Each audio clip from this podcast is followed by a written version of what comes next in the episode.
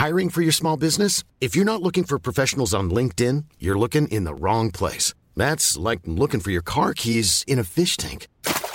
LinkedIn helps you hire professionals you can't find anywhere else, even those who aren't actively searching for a new job but might be open to the perfect role. In a given month, over 70% of LinkedIn users don't even visit other leading job sites. So start looking in the right place. With LinkedIn, you can hire professionals like a professional. Post your free job on linkedin.com slash people today.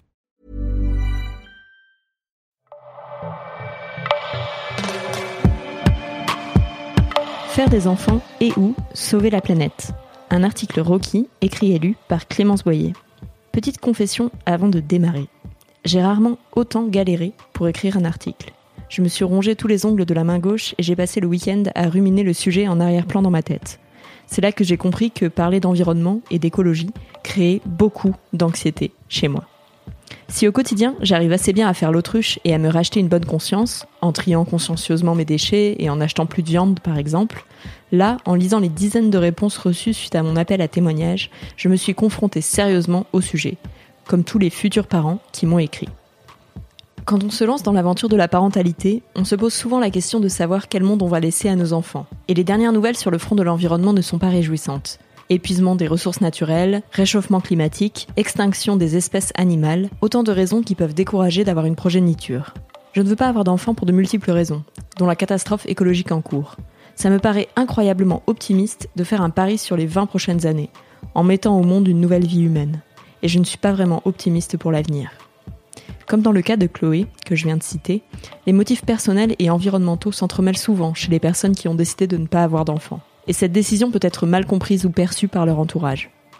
J'ai provoqué parfois des réactions épidermiques, et pas rationnelles du tout. On m'a souvent opposé le classique Tu dis ça maintenant, mais tu verras, ton tour viendra, comme si le désir d'enfant était universel et impossible à soumettre à une réflexion rationnelle. Voilà ce que m'écrivait Chloé dans la suite de son message. Il faut dire que ne pas vouloir d'enfant remet implicitement et involontairement en cause le choix de ceux qui en ont. Si ces réactions négatives ne m'ont pas surprise, j'ai par contre été étonnée par le nombre de personnes qui m'ont confié réfléchir à adopter un ou des enfants plutôt que de se reproduire, comme Solène et son compagnon.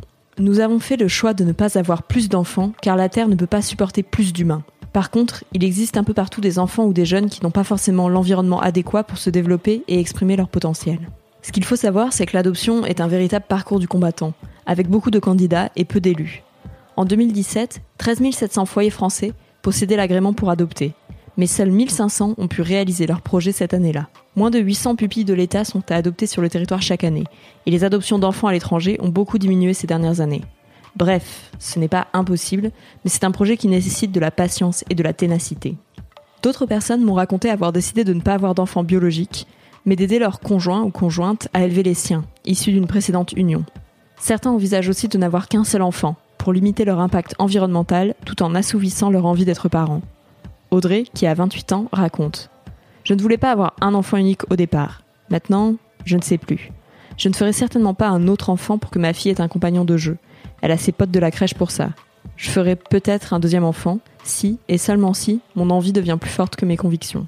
Comme elle, de nombreux parents m'ont confié leur envie viscérale d'avoir un enfant, malgré leurs inquiétudes concernant l'avenir de la planète. C'est le cas de Julie, enceinte de 6 mois. La décision d'avoir un enfant est un acte égoïste et propre à chacun. J'admire le courage de ceux qui s'y refusent pour ne pas contribuer à la croissance de la population mondiale. Je n'en aurais pas été capable. Il y a aussi celles et ceux qui se rassurent en se disant que leurs enfants auront été sensibilisés à la protection de l'environnement dès leur plus jeune âge, et auront donc à terme un impact positif.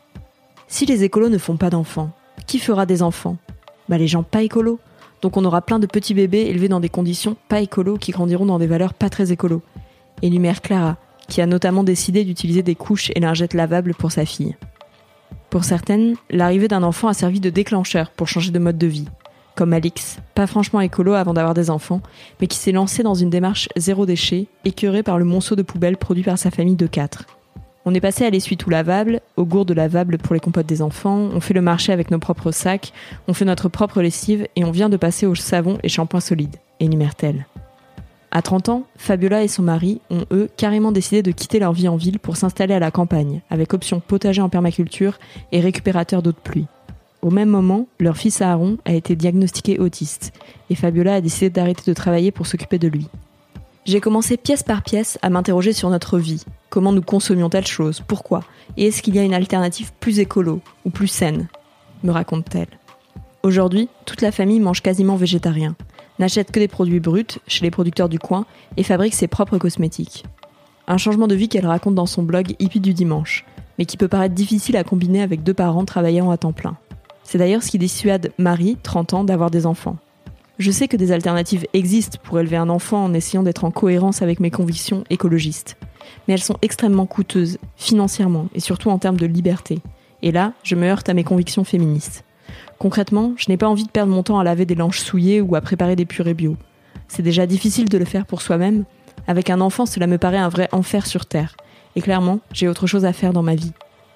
À chaque parent d'arbitrer entre ses convictions, son emploi du temps et ses ressources financières pour trouver un équilibre. Mais je reste convaincue qu'il est possible, un pas après l'autre, de transformer son mode de vie pour le rendre plus respectueux de l'environnement sans trop de contraintes. Pour finir sur une note plus positive, j'avais envie de partager avec vous ces quelques mots de Camille à son enfant à naître. Je me suis souvent demandé pourquoi j'avais tant envie de faire un enfant, malgré ce monde en perdition. Je ne sais pas si j'ai vraiment trouvé la réponse.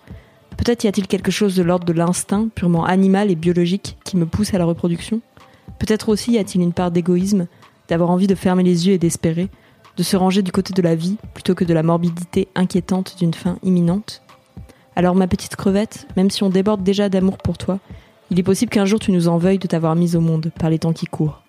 Mais garde bien en tête que tant que ce n'est pas fini, tant qu'il y a encore de la vie, ce ne sera jamais trop tard.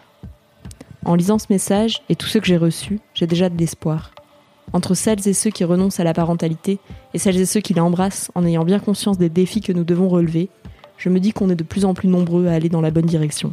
Et franchement, ça m'aide à mieux dormir. Tout comme l'optimisme à toute épreuve du père de mes hypothétiques enfants. Si cet article t'a intéressé et que tu as envie de poursuivre la discussion, tu peux te rendre sur www.rockymag.com. Rockymag, ça s'écrit R-O-C-K-I-E-M-A-G. Il y a un forum et des commentaires. À bientôt!